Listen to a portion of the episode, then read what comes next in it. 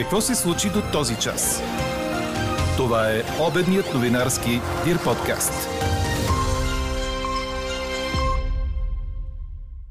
Носете маски, за да се предпазите от грип. Има и много случаи на варицела и скарлатина у нас, предупреждава личен лекар. Прокуратурата в Сливен разследва сигнал за будство на учител с 8 годишно дете. А днес ви питаме. Инфлацията спада, но забелязвате ли това в магазина? Пишете ни на подкаст news@dirbg. Говори Дирбеге. Добър ден, аз съм Елза Тодорова. Чуйте подкаст новините по обяд на 19 декември. До края на деня ще има значителна облачност, намаляваща временно в следобедните часове. Дневните температури са между 1 и 6 градуса. Ще духа слаб да умерен вятър от североисток. На отделни места не е изключено да прехвърчи съвсем слаб сняг. Такава е прогнозата за днес на синоптика ни Иво Некитов. Носене на маски за предпазване от нарасналите случаи на респираторни инфекции препоръчва доктор Мирослав Спасов, личен лекар и педиатър. Пред БНР той коментира, че джипитата са изключително натоварени, като има случаи както на грип, така и на варицела и скарлатина. У нас няма смъртни случаи от скарлатина, каквито се наблюдават в последните седмици във Великобритания. Относно варицелата, както знаем, има препоръчителна вакцина за деца. А все още не е късно и за противогрипна вакцина, казва доктор Спасов. Според бившия шеф на Центъра по заразни и паразитни болести професор Тодор Кантарджиев, не е нужно на децата да се дават противовирусни препарати при лечението на варицела, тъй като я карат по-леко от непреболедувалите възрастни. Иначе до края на годината се очакват извънредни доставки на Вентолин и Полмикорт, съобщи по-рано пред БНР Аркади Шарков, здравен економист от експертния клуб за економика и политика. За един от продуктите ще бъдат доставени над 9000 опаковки, за друго от лекарствата над 15 000. Освен това, 25 000 опаковки от препарат за диабет вече са доставени преди дни. По думите на Шарков се компенсират дефицитите от последната седмица и половина. Той уточни, че лекарства липсват и в Великобритания, Франция и Гърция, като сред причините са нарушените вериги на доставки и ценовата регулация. При антибиотиците у нас няма информация за дефицит, с изключение на един конкретен продукт. Протест пред белодробната болница във Варна. Хората недоволстват от неизплатените заплати вече 9 месеца, както и поради факта, че за задължение от 80 000 лева Енергопро спря тока на здравното заведение, а болните бяха изпратени вкъщи. Община Варна няма законов ангажимент да финансира дейността на болницата за лечение на туберкулоза. Въпреки това, администрацията може да предложи на Общинския съвет да изплати заплатите на служителите, ако държавата покрие остатъка от дълговете на болницата. С 15 на 100 да се увеличат средствата за найем на жилищата, които ползват дългосрочно командированите служители на външното ни министерство в чужбина. Такава промяна в наредбата за командировачните предлагат от ведомството. Служителите на външно са в ефективна стачка от началото на месеца. Те настояват основните им възнаграждения да се увеличат и да се спре практиката да бъдат намалявани при дългосрочна командировка зад граница. Освен това искат да се увеличат и командировачните им. Миналата седмица ресорният министр Николай Милков увери, че има няколко варианта за вдигането на заплатите, но все още се водят разговори с финансовото министерство. Какво още очакваме да се случи днес?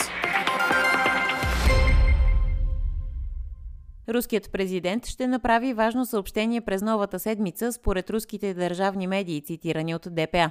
Според предаването Москва Кремъл Путин, което се излъчва по държавната телевизия, Владимир Путин ще председателства годишното разширено заседание на колегията на Министерството на отбраната. За сега точната дата на събитието не е известна. Отделно от това Путин се очаква днес в Беларус за разговори с президента Александър Лукашенко.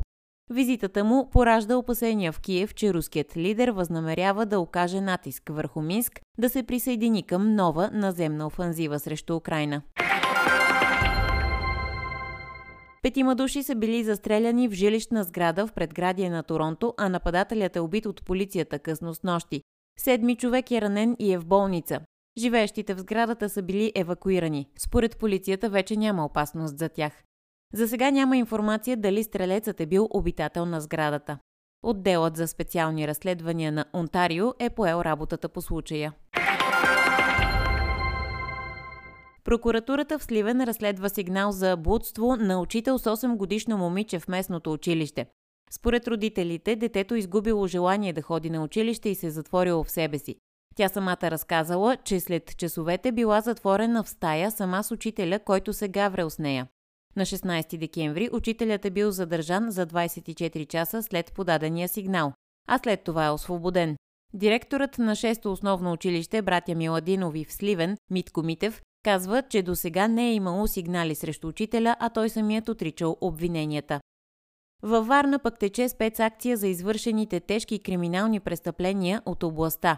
Грабеж на възрастни хора, палеж на автомобили, отделно ескалира напрежението между лица от криминалния контингент и силови структури от бившето мутринско време. Това каза на брифинг директорът на главна дирекция Национална полиция Атанас Илков. Резултатите от спецоперацията ще бъдат обявени на по-късен етап. Четете още в Дирбеге!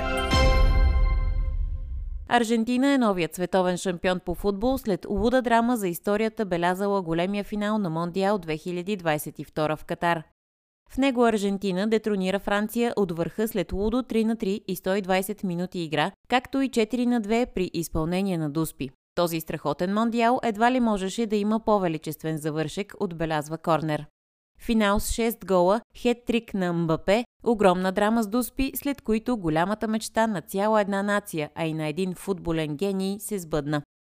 Лионел Меси изстреля своята Аржентина на върха. Там, където гаучусите бяха за последен път преди 36 години пратени от друг гений на играта – Диего Армандо Марадона. Това бе трета титла за Аржентина в историята, а в последния си матч на Мондиал Меси взе своя реванш за това, което изпусна преди 8 години. Освен това, Южна Америка отново е на световния връх, като за последно това се случи преди точно 20 години и отново в Азия. Но тогава радостта беше за Бразилия. Чухте обедния новинарски Дир подкаст. Подробно по темите в подкаста четете в Дирбеге. Какво ни впечатли преди малко? С плакати долу ръцете от града ни и Пловдив не е чувал с подаръци, десетки граждани влязоха в Общинския съвет с викове оставка, предаде БНР.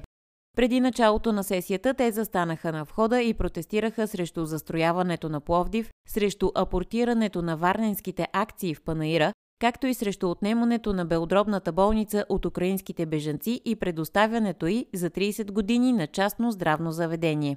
Днешната сесия се счита за инфарктна заради предвидените точки, които не се приемат еднозначно от пловдивчани. Заради протестиращите се наложи заседанието да бъде прекъснато, докато страстите се успокоят. А какво ще кажете за това?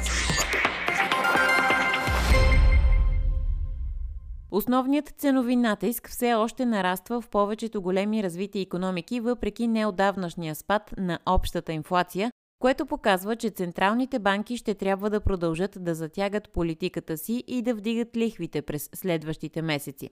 Основната инфлация, изключваща нестабилните цени на храните и енергията, която се разглежда от централните банкери като по-добра мярка за устойчивостта на ценовия натиск, се ускорява в много части на света, сочи анализ на Financial Times на данните от официалните статистики. А ние ви питаме, инфлацията спада, но забелязвате ли това в магазина? Гласувайте и коментирайте по темата в страницата на подкаста. Експертен коментар по темата ще чуете във вечерните ни подкаст новини в 18. Слушайте още, гледайте повече и четете всичко в Дирбеге.